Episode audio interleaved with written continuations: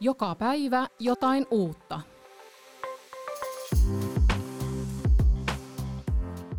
Tervetuloa kuuntelemaan podcastia osaamisen kehittämisestä ja johtamisesta. Minä olen Tarja Isola FCGltä ja tässä podcastissa keskustelemme osaamisen kehittämisestä kuntasektorilla sekä kuntien muutosajureista tällä hetkellä. Mitä kunnille kuuluu juuri nyt? Minkälaista osaamista kunnissa tarvitaan? Miten voit valmistautua tuleviin muutoksiin?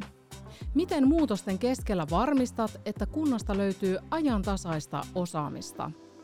Muun muassa näihin kysymyksiin paneudumme yhdessä FCGn koulutus- ja tapahtuma johtajan Anniina Peltolan sekä osaamisryhmän johtajan Sami Miettisen kanssa. Tervetuloa Anniina ja Sami. Kiitos. Sami, olet työskennellyt kunnan johtajana ja tällä hetkellä vastaat FCGllä siitä, että Suomessa kaikilla kunnilla on kyvykkyys ennakoida, tehdä vaikeitakin päätöksiä ja systemaattista toimeenpanoa missä tahansa tilanteessa. Sami, kerro lyhyesti meille, mitä kunnille kuuluu juuri nyt? Mitkä ovat suurimmat muutosajurit kunnissa ja minkälaisten asioiden kanssa kunnat painiskelevat?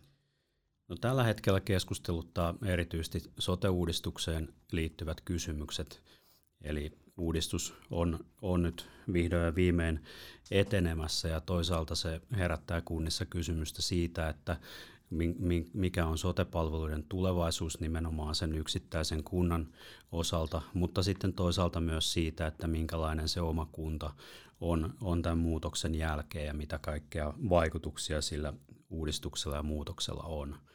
Ja tällä hetkellä tietysti myös keskusteluttaa tämä uuden valtuustokauden alku, siihen liittyvät luottamushenkilövalinnat, kuntien strategian laadinta, tämän tyyppiset asiat, jotka tyypillisesti kuuluu siihen valtuustokauden aloituksen arkeen. Ja sitten ehkä kolmantena teemana nostaisin vielä esille tämän pandemian jälkeisen ajan. Siihen liittyy kysymyksiä hybridityöstä. Me pandemian myötä ollaan otettu se kauan kaivattu digiloikka kunnissa myöskin ihan käytännön tasolla. Eli tämän tyyppisiä muutosajureita, joista me ehkä sitten nähdään vasta vuosien päästä, että mitä kaikkea ne toi tuulessaan, niin on tällä hetkellä menossa. Kiitos Sami. Anniina, olet ollut pitkään Iitin kunnanvaltuustossa ja olet toiminut kunnanvaltuuston puheenjohtajana – Tällä hetkellä vastaat täällä FCGllä siitä, että kuntien saatavilla on ajankohtaista ja ajantasaista tietoa sekä mahdollisuus osallistua koulutuksiin, jotka vastaavat juuri kuntien tarpeita. Anniina, mitä osaamista tällaisessa muutoksessa voidaan kunnissa tarvita ja mihin erityisesti kannattaa kiinnittää huomiota? No siinä, siinäpä vasta hyvä kysymys. Ja no ensin mä haluaisin sanoa sen, että se vaatii aika paljon työtä se, että ymmärtää kiinnittää huomiota niihin kaikkiin asioihin ja, ja arjen, arjen askareiden alle saattaa hautautua se systematiikka, mitä vaadittaisi siihen osaamisen kehittämiseen, mikä on välttämätöntä. Mutta kaikki palautuu sitten kuitenkin siihen organisaatiokulttuuriin, eli tehdäänkö yhdessä vai ollaanko ehkä vielä vähän hierarkian vankeja jossain kohtaa. Erilaisia tilanteita tulee, menee, tulee äh, tämmöisiä yllättäviä pandemiat, joihin ei ole pystytty etukäteen valmistautumaan. Sitten on pitkän aikavälin muutoksia, digitalisaatio, ilmastonmuutos, johon pitäisi koko ajan pystyä vastaamaan. Ja ja sitten on sellaisia muutoksia, joita itse laitetaan liikkeelle. Niin ehkä, ehkä se, että millainen on se kyky ja lupa reagoida sillä organisaatiolla. Odotetaanko, odotetaanko käskyjä ja ohjeita vai saako itse, itse tota, ottaa, ottaa niin kuin ohjakset omiin käsinsä siitä omasta kulloisestakin tehtävästä käsin. Eli paljon, paljon vaaditaan sitä muutoskyvykkyyttä ja, ja muutosjohtamista myös. Kiitos Anniina. Sami, miten näet, että missä jamassa osaamisen kehittäminen on kunnissa tällä hetkellä?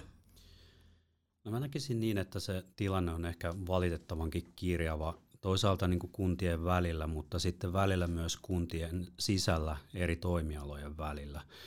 Eli meillä on niin kuin esimerkkejä kunnista, joissa niin kuin tätä koulutustarpeita, osaamisen kehittämistä pitkällä jänteellä on mietitty niin kuin systemaattisemmin, mutta sitten meillä on niin kuin paljon esimerkkejä kunnista, joissa, joissa sitä ei ole niin kuin johtoryhmätasolla mietitty. Ja silloin on niin kuin riskinä se, että, että meillä saattaa olla niin kuin toimialoja tai joitakin toimintoja siellä kunnan sisällä, jossa tota osaamista kehitetään hyvinkin systemaattisesti, mutta sitten voi olla, että joillakin toimialoilla se jää hyvin niin kuin vaillinaiseksi. Ja mä oikeastaan kannustasin kuntia siihen, että nyt kun syksystä alkaen tehdään taas kiihtyvällä tahdilla näitä kuntastrategioita, niin ikään kuin sen strategian laadinnan jälkimainingeissa pohdittaisiin ihan tota kuntatasoisesti sitä, että mitä osaamisen kehittämisen tarpeita meillä on esimerkiksi sen käynnistyneen valtuusto- ja strategiakauden aikana, jotta tota voidaan niin kuin osaamisen kehittymisen osalta vastata siihen tarpeeseen, mitä se tilanne kulloinkin vaatii. Eli mä kaipaisin jonkun verran lisää systematiikkaa ja nimenomaan lähtien sieltä johtoryhmätasolta, että se olisi niin kuin tavallaan läpileikkaavaa eri toimialojen välillä. Kiitos Sami. Mainitsit tuon systemaattisen kehittämisen ja, ja osaamistahan voi lisätä ja kehittää eri tavoin ja sitä voi lähestyä tätä asiaa sekä yksilön oman osaamisen näkökulmasta että organisaation koko osaamisen näkökulmasta. Mutta Anniina, miten ja mistä sitä vaadittua osaamista kuntiin saadaan? Joo, kyllä itsekin kovasti, kovasti liputan tämän systematiikan puolesta ja ehkä kaikista tärkeimpiä on varmasti erityyppiset verkostot. Ja niissä täytyy sitten ihmisellä olla aika aktiivinen itse luodakseen sen verkoston. Verkostoja saattaa syntyä opiskeluaikana tai sitten työelämän matkan varrella syntyä niitä erilaisia verkostoja, mutta on tosi tärkeää päästä sparrailemaan ihmisten kanssa, jotka tekee hyvin samantyyppistä työtä tai työssään kohtaa niitä samoja haasteita. Et se on, se on niin yksilölle todella voimauttavaa ja mä jopa väittäisin, että välttämätöntä. Silloin ne asiat äh, saavat oikeat mittasuhteet ja tulee tavallaan semmoinen helpotuksen tunne, että niin no, että näinhän tämä asia menee ja vielä on työtä edes, mutta niin se on kaikkialla, muu, kaikkialla muuallakin.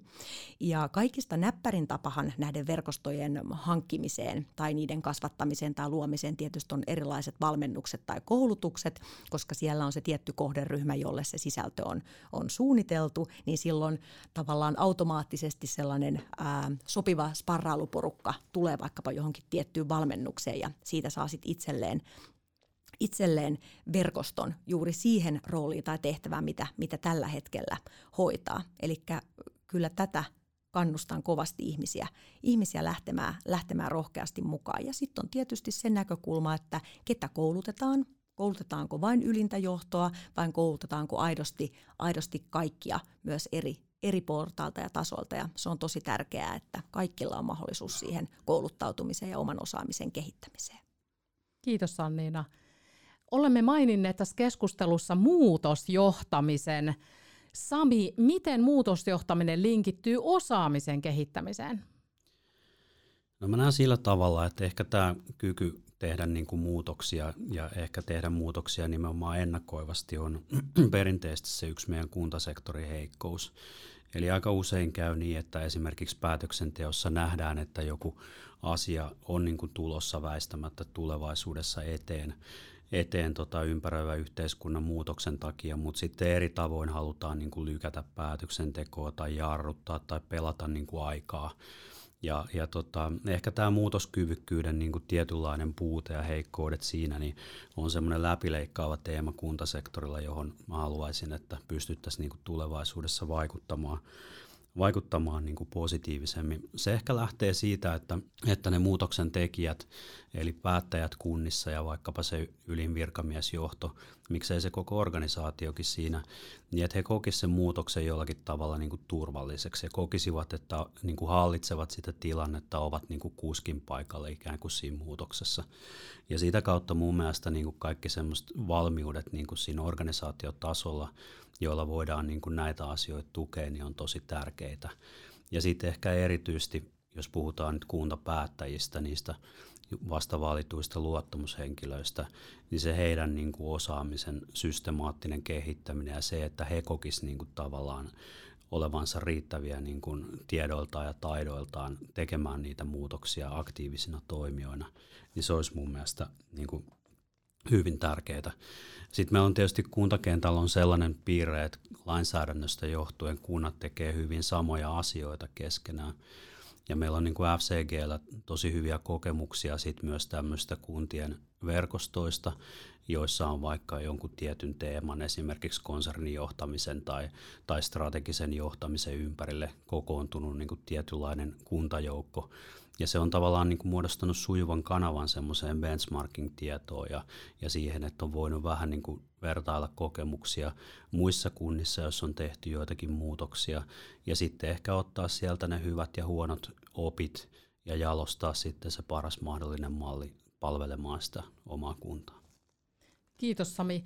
Muutosjohtamiskyvykkyyttä siis tarvitaan kaikilla tasoilla ja sitä varten tarvitaan tietoa. Anniina, kenen vastuulla osaamisen kehittäminen organisaatiossa on? No tietysti olisi tosi helppo sanoa, että se on johdon vastuulla, aika yksiselitteistä. Mutta sitten kun ruvetaan sitä hetki miettimään syvemmin, niin päädytään siihen, että itse asiassa jokaisella työntekijällä on se vastuu siitä oman osaamisen kehittämisestä, että et ei enää pitkää aikaa olla eletty semmoisessa maailmassa, että se kerran hankittu osaaminen riittäisi tavallaan siinä jatkuvassa niin kuin muutosvirrassa, mikä on, on meillä väistämätöntä. Eli tavallaan semmoinen sisäinen halu ja palo koko ajan oppia ja kehittyä, niin se tulisi olla jokaisella, jokaisella yksilöllä. Mutta sitten jos palataan sinne johdon vastuuseen, niin sitten se on johdon, te, johdon tehtävä luoda sellaiset rakenteet sinne organisaatio- työyhteisöön, että jokaisella on aidosti tasapuolisesti mahdollisuus sitä omaa osaamista kehittää. Kiitos Anniina.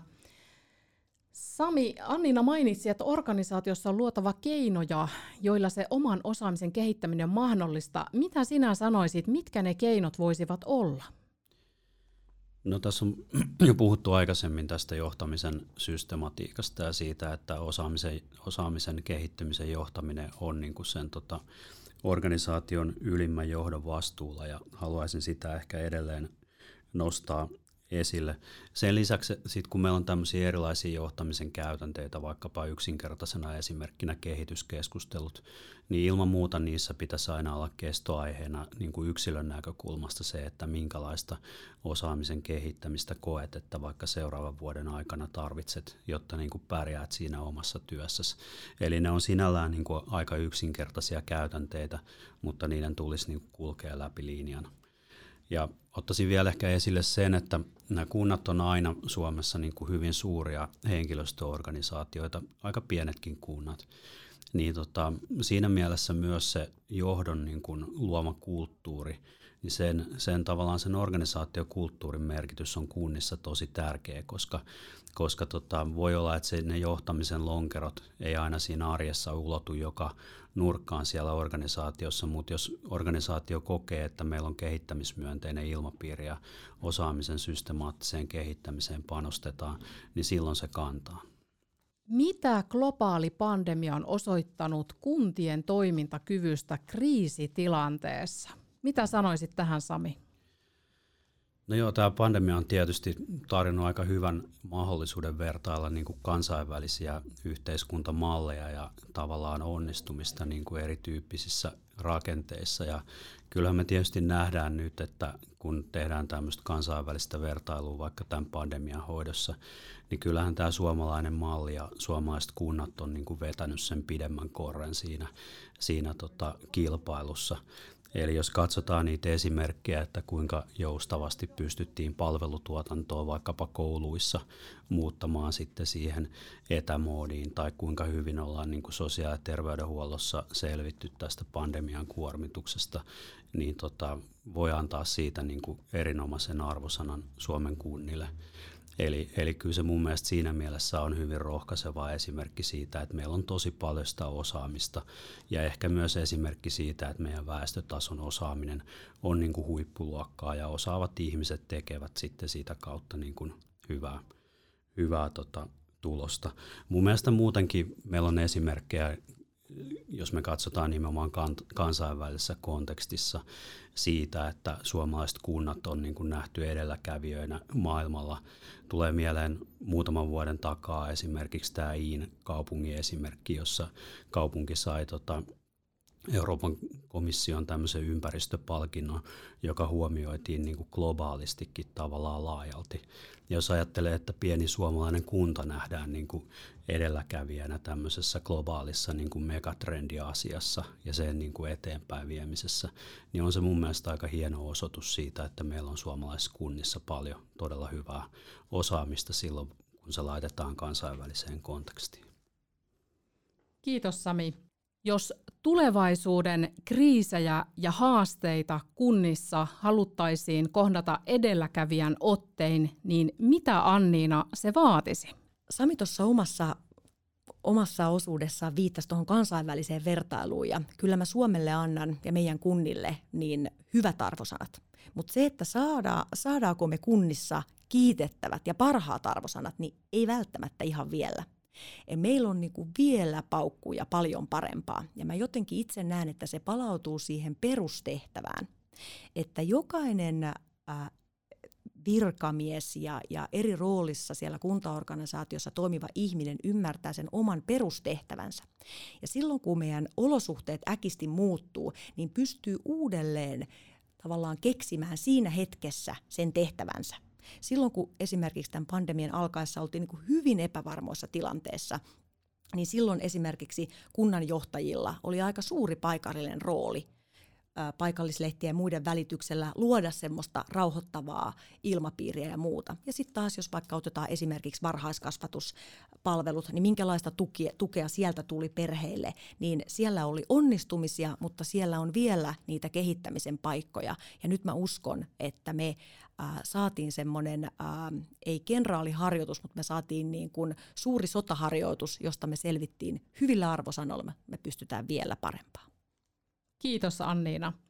Tässä on todettu, että valtakunnissa on vaihtumassa, kun uudet vaaleilla valitut kuntapäättäjät aloittavat tehtävissään ja olemme myös kuulleet kuntien tämänhetkisistä muutosajureista. Kysyn teiltä molemmilta nyt viimeisen kysymyksen, joka on teille molemmille sama. Anniina, mitä neuvoja antaisit uudelle kuntapäättäjälle? No mun neuvojen listahan olisi tietenkin todella pitkä, mutta jos kaikista tärkein pitäisi antaa, niin se olisi ehdottomasti se, että kuntapäättäjät ymmärtäisi sen oman roolinsa ja vastuunsa. Siitä, kuinka kuntapäättäjät käyttäytyy, miten he esiintyy, minkälaista viestiä he, he omille sidosryhmilleen ja lähipiirilleen vievät, miten he toimii sosiaalisessa mediassa, minkä tyyppisiä yleisönosastokirjoituksia, niin silloin todella paljon merkitystä siitä, miten suomalaiset, kaikkien kuntien kuntalaiset suhtautuu meidän demokratiainstituutioon. Että onko se sellainen asia, jota voi vähän tehdä läpällä, vai onko se oikeastaan niin kuin aika tärkeä asia, tosi perustavaa laatua oleva asia, ja se on oikeastaan koko meidän, meidän yhteiskuntajärjestyksen, koko meidän yhteiskunnan kivijalka, niin se on, se on vakava asia. Sen ei tarvitse olla haudan vakava asia, mutta se pitää ymmärtää se oma vastuu. Niin tätä vastuuta mä laittaisin sinne uusien kuntapäättäjien harteille. Kiitos neuvoista Anniina. Entä sinä Sami, mitä neuvoja sinä antaisit uusille kuntapäättäjille? Joo, tästä Anniinan puheenvuorosta on itse asiassa mukava jatkaa. Eli tämä syksyn aika on nyt hirveän tärkeä, kun uudet valtuustot aloittaa ja luottamushenkilöt muutenkin uusissa positioissa. Siinä alkuvaiheessa käytännössä luodaan niin kuin sitä ihmisten välistä verkostoitumista ja sitä yhteistyön niin kuin sidettä ja suhdetta. Ja, ja tietyllä tavalla sitä kautta myös sitten sitä johtamisen kulttuuria, jonka tota, ne uudet vaaleilla valittavat valitut päättäjät haluavat sinne kuntaan tuoda. Ja se on sillä tavalla niin kuin momentumina hirveän tärkeä. Esimerkiksi itse näen sen työssäni sillä tavalla positiivisesti nyt, että että erityyppisiä niin kuin luottamushenkilökoulutuspyyntöjä tulee niin kuin FCGlle ja itsellenikin tosi paljon ja näyttää siltä, että elosyyskuu menee aika pitkälti niin kuin näitä, näitä uusia valtuustoja niin kuin kouluttaessa ja kiertäessä. Ja se on niin kuin hirveän tärkeä paitsi toisaalta sen tota, tiedolla johtamisen niin perustan rakentamisessa, mutta sitten usein ne toimii niin kuin samalla tämmöisenä ryhmäyttämisen ja tiimiyttämisen välineenä, jossa sitten erityisesti niin kuin uudet luottamushenkilöt, jotka eivät ehkä aikaisemmin ole olleet missään kunnan luottamustehtävissä, niin pääsevät niin kuin tutustumaan toisiinsa ja ehkä, ehkä pääsevät niin kuin siitä kautta sitten vähän helpommin sisään tota, niihin joskus vähän koukeroisiinkin kunnan arkiasioihin, joita, joita tota, se kunnallinenkin byrokratia joskus tarjoilee. Eli ne on tosi tärkeitä myös ryhmäyttämisen välineenä. Ja, ja kaiken kaikkiaan niin kuin haluaisin korostaa sitä, että nyt kuudet ihmiset tosiaan ensimmäistä kertaa sitten moneskin tapauksessa niin tutustuu toisinsa elosyyskuussa, niin sillä on hirveän merkitystä, miten se alku lähtee liikkeelle ja minkälaista kulttuuria siinä sitten sille kunnalle seuraavan neljän vuoden ajaksi luodaan. Kiitos antoisasta keskustelusta Anniina ja Sami. Kiitos Tarja, sulle oli mukava olla täällä sun vieraana. Kiitos. Kiitos. Syvennä osaamistasi FCGn koulutuksissa ja tapahtumissa.